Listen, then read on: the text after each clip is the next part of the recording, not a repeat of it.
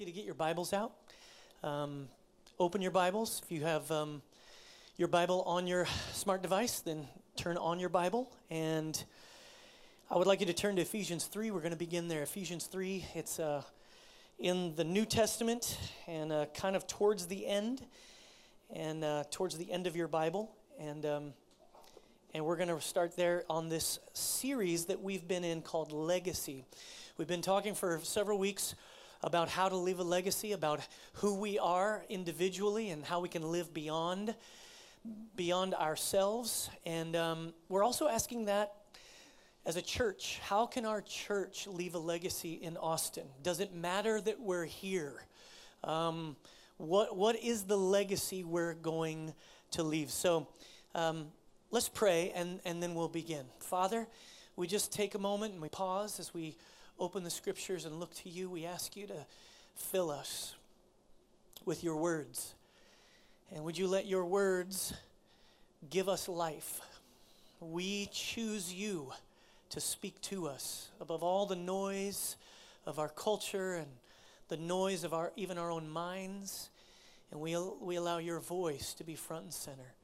We'll listen to you, and then we ask you to give us the strength and the courage and the wisdom and the grace to obey. It's in Jesus' name that we pray. Amen. You know, most of you may know that we have three locations as One Chapel. This is Austin location, and then we have one in Kyle that we planted, and then we have one in Lake Travis that was really a church that had already been in existence but was in trouble and needed help, and we kind of came to help them from a very difficult moment, and they became part of our family of neighborhood churches. But they have a cute little steepled church, and so one of the first times my family and I went into that church, it was really kind of a cool experience, and my youngest, he's 11 now, but he was 9 years old, and he's walking into the church, and I remember it, he turned to his mom, and he said, "Mom, I've never been to a real church." It's like he grew up in church, but it made sense to me. It's like, oh, he's been having church in movie theaters and commercial office buildings. He's like, this is a real church. I fear that sometimes we don't understand what the real church is. What is the real church of Jesus Christ? How should we see it? How should we see ourselves in it? The Apostle Paul outlines it right here in Colossians 3, verse 10. And he's outlining what is the role and the purpose of God's church. And he says, speaking of God, he says, his intent was that now, through the church, the manifold wisdom of God should be made known to the rulers and authorities in the heavenly realms, according to his eternal purpose.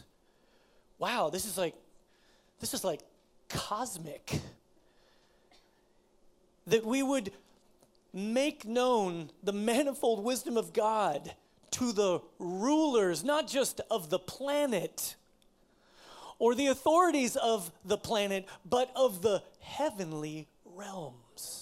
Paul is talking about the fact that there is a spiritual realm, and our physical realm intersects with the spiritual realm because of what we believe and the way we live. It's supernatural. And then he goes on to say, I'll just keep reading here. Should be made known to the rulers and authorities in the heavenly realms according to his eternal purpose that he accomplished in Christ Jesus our Lord. In him and through faith in him, we may approach God with freedom and confidence. Freedom and confidence. I fear that sometimes we just see our participation in the church as one of those nice things that we do from time to time, maybe once or twice a month, if we have time to come on a Sunday morning and sit here and listen to something nice. Nothing could be worse than for you to think that about the church. Nothing could be worse than for you to relegate the life of the church to this Sunday morning hour and a half that we have together. Nothing could be worse for you than for you to think that the purpose of all this is just so that you can feel better. There's something beyond that. There's something that is so powerful, so incredible. It goes beyond just what is going on in this realm. It extends into the spiritual realm and then has repercussions in the physical realm because of the work that we do together right here, in this city, in our community. This is the idea of church that we have to get in, that we have to grab a hold of and be involved in. This is the Legacy series that we've been talking about. What is the meaning and purpose of what we're doing here? And it is my opinion that all of us, we go through 4 steps. When we become part of the body of believers, when we become part of God's people, when we're born into the family of God, we come to a moment where we have an experience with God. That's step 1. People have an experience, an encounter with God, and suddenly they realize He is who He says He is. They come to know Him. That's the first fill in the blank in your outline. We experience God. Everybody does that. Everybody has that moment. And it's not just a one-time thing. It's not like 12 years ago I had an experience with God. It's like the guy who stood in front of the altar, you know, and said, "I loved you" to his wife, but then for the next 50 years didn't say it. She said, "How come you never say it?" He said, "I told you I loved you once. If it changes, I'll let you know." That's not a recipe for a great marriage, nor is it a great recipe for a relationship with God. He wants to know you, and He wants you to know Him. But as soon as you do that, you realize, oh my goodness, there's another step here. And that second step is about finding freedom. It probably isn't news to you that when you come to Jesus, He doesn't rid you of all your problems. Newsflash, you still gotta live here. In this body, with this, all this stuff going on, there are difficulties and challenges, and there's stuff you bring along with you to your past. It is my opinion, from reading the scriptures and looking at how this life with God works, that there is one thing, yes, one thing that is instantaneous. One thing that when it happens, it is immediate, and that is forgiveness. When a person, a human, comes to God and says, "I'm sorry for living my way. I want to live your way. I want to give up my life and I want to surrender to your life," it is immediate. All sin is atoned for and washed away from your soul. Forgiveness is immediate. Sadly, everything else is process. Everything else is a process of character building and perseverance, and God showing you how to be an overcomer. Everybody wants to be an overcomer, just nobody wants to have to overcome anything. It doesn't work that way. You have to find freedom in your life because you bring so much baggage to the table, and God wants to relieve you of it. He wants to release you of it. And some people, they get that immediately. Others, it takes a little longer. But finding freedom is another step and another part of your journey. Then there's a third step, and it is discovering the purpose for which you are here. Because once you find freedom, everything starts to make sense. Oh, I'm here for a reason. God has an idea for me. He wired me up in a specific way, and I've got to join all these other people because I'm part of the purpose. And my purpose, God, the way He wired me, once you end up functioning in that purpose, it is so fulfilling. It is so wonderful. It is so meaningful that you start to understand what a legacy looks like. And finally, you end up with the fourth step, which God has called all of us to, and that is to make a difference in our world, make a difference in our community, make a difference in our family, make a difference in the realm in which we live. And so we've got to understand these are steps for all of us. Making a difference is not the step that that only is reserved for the super Christians. Every one of you can make a difference. You know why? Because Jesus lives in you. No matter where you are on your journey, He wants you to learn how to make a difference, how to discover your purpose, how to find freedom in the midst of your life. And it's my experience that I see these 4 steps going on all at the same time over and over again in people's lives. And we try to make sure that this happens in our groups, in our teams. Catalyst is a really important process for us in our church where we learn how to be a disciple, how to follow Jesus, and how to make disciples. And there's a whole entire semester where we talk about what it looks like to find freedom in what Jesus has given you. I think it's really powerful. We've got to take these steps. But this is what legacy is about, is finally understanding it is my role to make a difference. Again, legacy. Let's just look what it means. It's right there in your notes. It says, something such as a tradition or problem that exists as a result of something that happened in the past. Something that someone has achieved that continues to exist after they stop working or die. It is either something positive or negative, no matter what. There's a whole bunch of people who leave negative legacies, tragic legacies in their families, tragic legacies. The family of the man who shot all those people last week in Sutherland Springs, they're going to agonize with that legacy. And only Jesus can meet them there and release that from them. Right? But this is the point, is you and I have the power to leave any kind of legacy. You have a strong will, is my opinion, that you own the second most powerful force in the universe. It is your will. God gave it to you, and he even gave you the power to override his will in your own life. You can resist it. I know, shocking. Everybody thinks, oh, everything, God's controlling everything. Listen, God has a way of being sovereign and accomplishing his purpose in the chaos that we call this planet.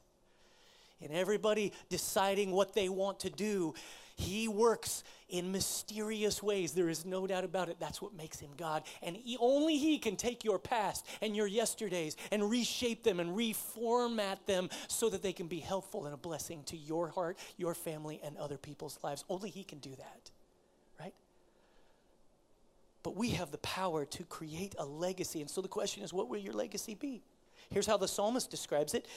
Psalm 125 says, good will come to him who is generous and lends freely. Notice it says, good will come to him.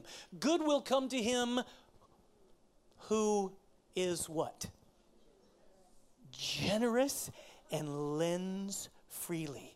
So that means that you and I need to learn how to not keep everything that comes into our lives for ourselves. That's a lesson. It starts very early in life, and it lasts very long in life. But the sooner you learn it, the more good you will see come to your life. I need to learn how to give my life away in such a way that it makes a difference, and not only in my generosity, but in the way that I live, in the way that I interact with people. Look at the next phrase. He says, who conducts his affairs with justice. In other words, I'm going to have to be very intentional. Everybody say intentional. I'm going to have to be very intentional in the way that I live and not let life push me around and be defined by everything that's happening around me. Verse 6 says, surely he will never be shaken. Check this out. Surely he will never be shaken, because the psalmist here is giving us an idea of how to never be shaken. Now, we can't control whether or not there is shaking. That's going to happen. Shaking's going to happen all around us. What we can control is whether or not we will be shaken. Whether or not we will trust in the rock of our salvation, the one who is unmovable. There may be shaking all around you in the world in which we live. There's so much chaos everywhere. But you and I can remain unshaken because of what we believe and who we trust in. But here's the point. If you don't find out what your life is all about, if you don't figure out what your life is all about, if you don't define why you're on this planet, what you're going to do intentionally, that you're going to make a difference, then your problems end up defining your life. Everything in life that's not going the way you want it ends up defining you. But then look at the end of the verse. It says, a righteous man will be remembered forever. What an incredible idea. See, people, that's how we need to live our lives. We need to live our lives in such a way where our lives live on beyond us. That's what legacy is, because that's where my life lives on. It goes beyond myself. See, folks, what we do for ourselves usually dies with us. What we do just for ourselves dies with us. What we do for others lives beyond us. Just think about that. That's a powerful phrase. I mean, how many pairs of shoes do you really need? All the ladies? It's a thing, isn't it? Now, in my house, I'm the shoe guy. My wife, it's so annoying to me. She buys these cheap, lousy shoes, and she never buys shoes. She doesn't even want to buy them. I have to force her to buy good shoes. I'm like, babe, these are the only two things you get to stand on for the rest of your life. You don't get to stand on anything else. Buy some good shoes that you can wear, right? See, you could see how easily, like if you look at our closet, it would be incredibly embarrassing to me, because I'm the one with all the shoes. I love shoes. It comes from a horrible childhood memory. I didn't have the right kind of shoes at schools and got made fun of, and through all my life, I just wanted the right shoes. So you can see how I could make a case for having a lot of shoes. I can make a serious case. You know, I need these shoes. These are important for me. I need all these shoes. You could see how easy it is to spend all that I have on getting shoes, because these things are the only things I got to stand on for 70 or 80 years. I'm going to treat them nice. And so it goes with each thing that we're attached to. And we believe that spending on ourselves is the thing that'll make the difference. When in reality, if you will buy someone else who is in need a pair of shoes, that lives beyond. All these shoes that I've bought, they're all going to die with me. They're all going to go somewhere, right? They will go to Goodwill, and somebody else will get the credit for giving them to someone.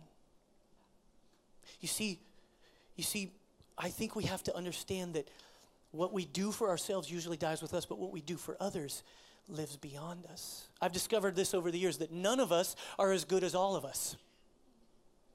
None of us are as good as all of us. If we all do something together, it has powerful effect. The legacy can be ensured when all of us decide we're going to live this way.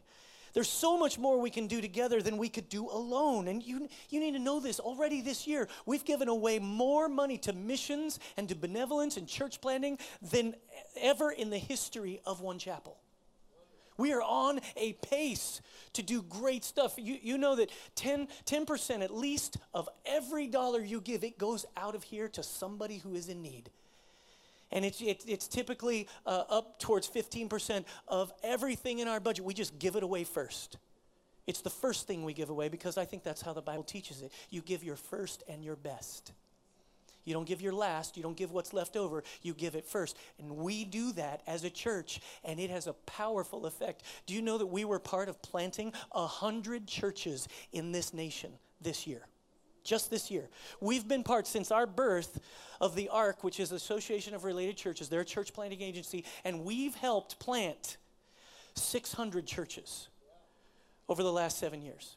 Been incredible what we see. Already this year, 118 people have committed their lives to Christ. These are the people we know about because they filled out a little card. There's more. I want you to understand that together, we are doing something that is making a difference in people's lives. 83 people this year have been water baptized and celebrated what the life that God has given us. Both Kyle, One Chapel Kyle, and One Chapel Lake Travis went to two services this fall. The Austin community is, as we're having to ask the question, we keep bubbling up to a full auditorium, and then we'll go back down for a few weeks, then we'll go up to full, and then we'll go back down. There's a question about what do we do next? What do we do in this building? What do we do with this building? What's next for us? Where are we going to put our influence? This is what we have to be thinking about and concerned about. I love this stat. Almost 700 people are part of Team One across the 3 locations of One Chapel. Think about that. 674, I think, is what the actual number. 674 people are using their gifts, serving people, making a difference in the lives of others. Listen, it is what life is about. None of us are as good as all of us, and there's so much more we can do together than we could ever do alone. This is what the Legacy offering is about that we're talking about on December 10th. We're talking about a pivotal moment in the life of our church, and we're looking at this Legacy offering as a practical way that we're asking a really important question.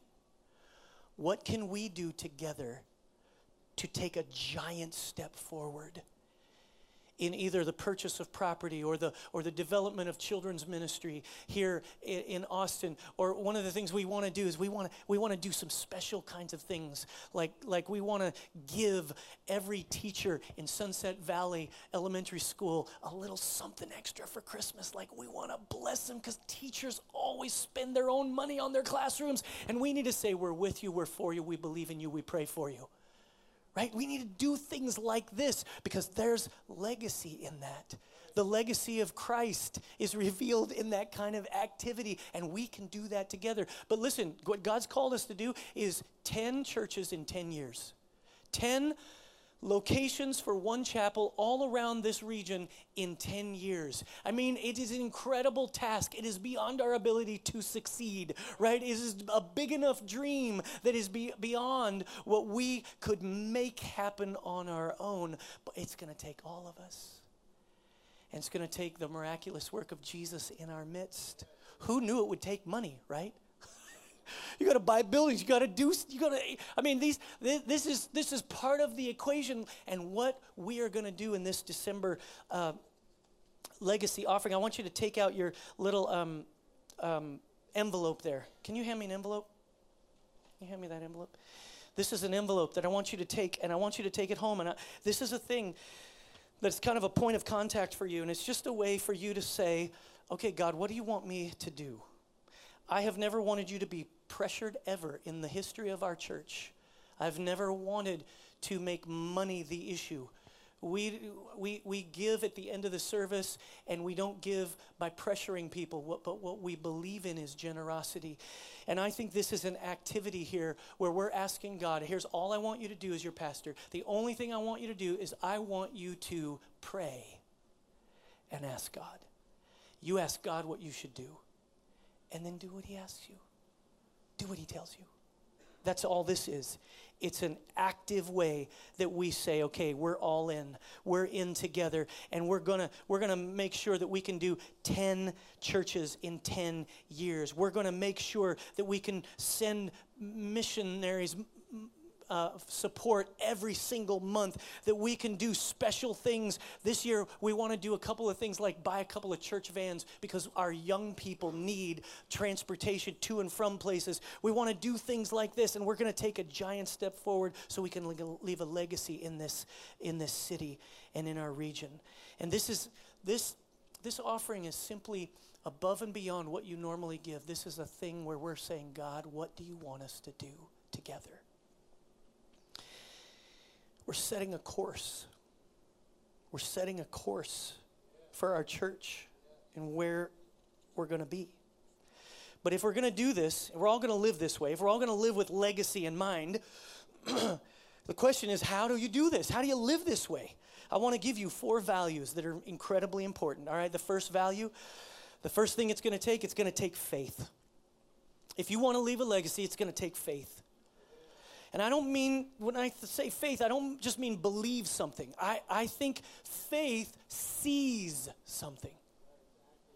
It sees something ahead. Hebrews 11:1 says, now faith is the confidence in what we hope for and assurance about what we do not see. In other words, I don't like the way it is. I don't see it now, but I see how it should be. Or I see how it will be. Faith sees things differently. That's why legacy people are the people that see it. Legacy people are people that see what's coming. Legacy people are the people that contribute to what is beyond themselves. It takes faith to do that. I see my family in a different way than it currently is, right? I see in this Austin region in a different way than it currently is. I see American culture in a different way than it currently is. I see the world differently than it currently is. Legacy people see things not as they are, but as they will be. And I want you guys to hope and dream with me. The worst thing possible is if the pastor has to come up with all the ideas. No, this is terrible. I'm just one guy. I'm just trying to figure out. My role is to lead and to serve, to encourage, to empower, to equip and release, to say yes to what Jesus is doing in your life, in our lives together. It's going to take all of us. I want you to dream with me about a church and what our church could do, what we could influence in our culture. Pastor Brian Houston is a famous pastor of Hillsong Church. He wrote an article several years ago called The Church I See. It's a great exercise for every pastor to have. I did the exercise this week. I put pen to paper, and I want you to hear what I wrote, and I want you to allow it to sink into you. I see a church where people can experience the life-altering presence of Jesus, where worship is so pure and passionate that people are miraculously transformed. They're healed, they're strengthened in God's presence. I see a church that is so radically consumed with the presence of the Holy Spirit that we become the witnesses. We are empowered witnesses of what God has done in our lives, and we're able to tell his story. I see a church with a deep commitment to helping people move from where they are to where God is wanting them to be, walking confidently together towards Jesus, and finding freedom from their fears and from their failures and their wounded yesterdays. I see a church where community and relationships are so actively cultivated that vulnerability, honesty, and acceptance become the hallmark, the characteristics of vibrant spiritual growth and formation in our lives. I see a church where every person has the opportunity to discover their God-given gifts, his purpose in them, supernatural gifts, life-giving roles in the church in order to collaborate with God's great plan. I see a church where people are intentionally and tangibly growing in the character and competencies of becoming like Jesus, becoming his followers and disciples, where every person is empowered and trained and encouraged to make a difference in the lives of others. Listen, our reach goes so much farther if every one of us are following Jesus and making a difference wherever we are. I see a church that is intensely committed to demonstrating and communicating the gospel of Jesus Christ to every man, woman, and child in the Austin region. That we're actually thinking about how we do this, how we communicate, how we demonstrate it. I see a church that is committing its resources, its gifts, time, boundless energy to planting churches as part of the mission to place the gospel in every community in Austin, in the Austin region and even beyond. I see a church that is so willing to help the poor, to heal the hurting, to act on behalf of the marginalized, that there will never be a reason for anyone to call us divisive or hateful or uncaring. I see a church that is so steeped in generosity that we can meet every need that exists. We can purchase any property or building and achieve any goal that has God's purpose in it in our city and nation and the nations of the world. I see a church full of artists, creatives, cultural influencers who use their gifts for the sake of the gospel and God's kingdom purposes right here in our region. I see a church where business owners, entrepreneurs, and innovators receive Holy Spirit ideas, downloads from heaven for serving and for finding solutions to the hardest problems that our culture faces. In the Austin community and even beyond, I see a church that is a multi-generational family, where each generation is not only aware of the others in the family, but collaborative, respectful, loving, and always leaning towards the next generation that is coming up. I see a church that is culturally, racially diverse, so committed to the unity of the body of Christ that people everywhere will recognize Jesus because of the astounding love that goes on in our community. Healing, forgiveness that we show towards one another. I see a church where joy, optimism, and faith contribute to a culture of hope and expectation that God is for us, with us, and always acting on our behalf. That's the church I see. I want you to dream with me. Here's what Jesus said. John 4:35 says, I tell you, open your eyes and look at the fields. They're ripe for harvest. He told us to see things differently than they are now. And you and I are the only ones who can do it. Look what Paul said in Ephesians 2:19. He called us living stones. He talked about a building. I'm going to read it from the Message Bible. He says in verse 19, God is building a home. He's using us all, irrespective of how we got here and what he is building. He used the apostles and prophets for the foundation. Now he's using you, fitting you in brick by brick, stone by stone, with Christ Jesus as the cornerstone that holds all the parts together. We see it take shape day after day, a holy temple built by God, all of us built into it, a temple in which God is quite at home. Listen, we tend to want to build the church, but Jesus said he would build it. And you know what he told us to do? He didn't say build the church. He said he built it. He told you and I to make disciples. It's a little more messier. We tend to think, I want to build the church and hope Jesus makes some disciples. It doesn't work that way. You and I have to make a difference in the life of a person. Listen, our view of church, that's what Paul is messing with here. Your view of church, it is not a corporate entity. This is not a corporate entity, 501c3 organization. That's not all it is. It's not just a charitable organization, although we will be charitable. It is not a social club where you can just find friends, because we all need friends. Although I hope you find deep and meaningful friendships here.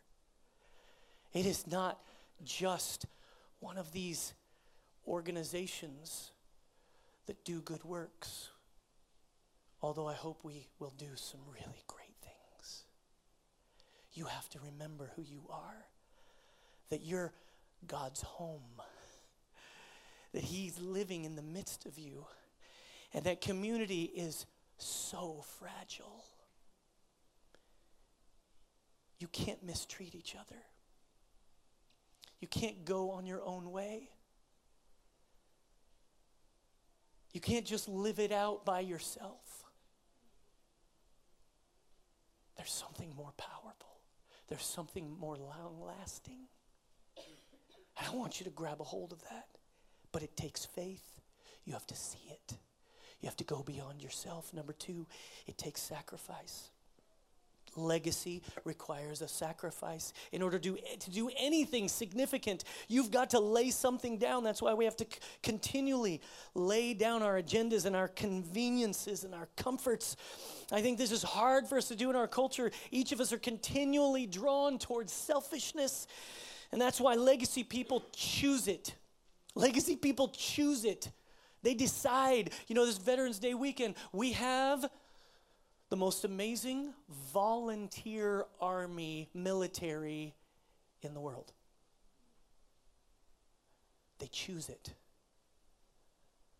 I heard one guy say, if the military wanted you to have an opinion, they would have issued you one. He had chosen the military, and there's a choosing at first, and then you give up. You sacrifice. You sacrifice your rights to do certain things and to be certain things for the sake of others, for the sake of this group of people that defend freedom, right? This is a picture, a good picture of us as God's people, that we give up, that we surrender, we sacrifice. Look at First Peter 2:5. It says, you also, like living stones, are being built into a spiritual house to be a holy priesthood. And how does this happen? By offering spiritual sacrifices acceptable to God through Jesus Christ. See, the essence of legacy is rooted in sacrifice, and that's the story of the Good Samaritan. Are you familiar with the story of the Good Samaritan? Do you know this story? Okay. Jesus is telling the story. He's answering a guy's question, and the Good Samaritan is this shocking answer to who is my neighbor. I want you to listen to the story unfolding as told through Dr. Martin Luther King. He talked about the Good Samaritan on the night before he was killed. He spoke of how we should live, of how the movement of which he was leadership, how they should walk forward and what should happen. And so I think it's so fascinating to hear his words and realize that just a few hours later, he would lose his life. Here's how he started. It's just an excerpt. It's not the whole speech. You can look up the whole speech online, but here's an excerpt. He says, "Let us develop a kind of dangerous unselfishness." I like that. Dangerous unselfishness. One day a man came to Jesus and he wanted to raise some questions about some vital matters of life. At points he wanted to trick Jesus and show him that he knew little more than Jesus knew and to throw him off base. And so he asked him, "And just how would you define neighbor?" Now that question could have easily ended up in a philosophical and theological debate, but Jesus immediately pulled that question from midair and placed it on a dangerous curve between Jerusalem and Jericho. And he talked about a certain man who fell among thieves, and you remember that a Levite and a priest passed by on the other side, and they didn't stop to help him. Finally, a man of another race came by. He got down from his beast, decided not to be compassionate by proxy. But he got down with him, administered first aid, and helped the man in need. And Jesus ended up saying this was the good man, this was the great man, because he had the capacity to project the I into the thou and to be concerned about his brother. Now we use our imagination a great deal to try to determine why the priest and Levite didn't stop. At times we say they were busy going to a church meeting, an ecclesiastical gathering, and they had to get down onto Jerusalem so they wouldn't be late for their meeting. At other times, we'd speculate that there was a religious law that one who was engaged in religious ceremonials was not to touch a human body 24 hours before the ceremony. And every now and then, we begin to wonder whether maybe they were not going down to Jerusalem, or down to Jericho, rather, to organize a Jericho Road Improvement Association. That's a possibility. Maybe they felt it was better to deal with the problem from the causal root rather than to get bogged down with an individual effect. But I'm going to tell you what my imagination tells me. It's possible that those men were afraid.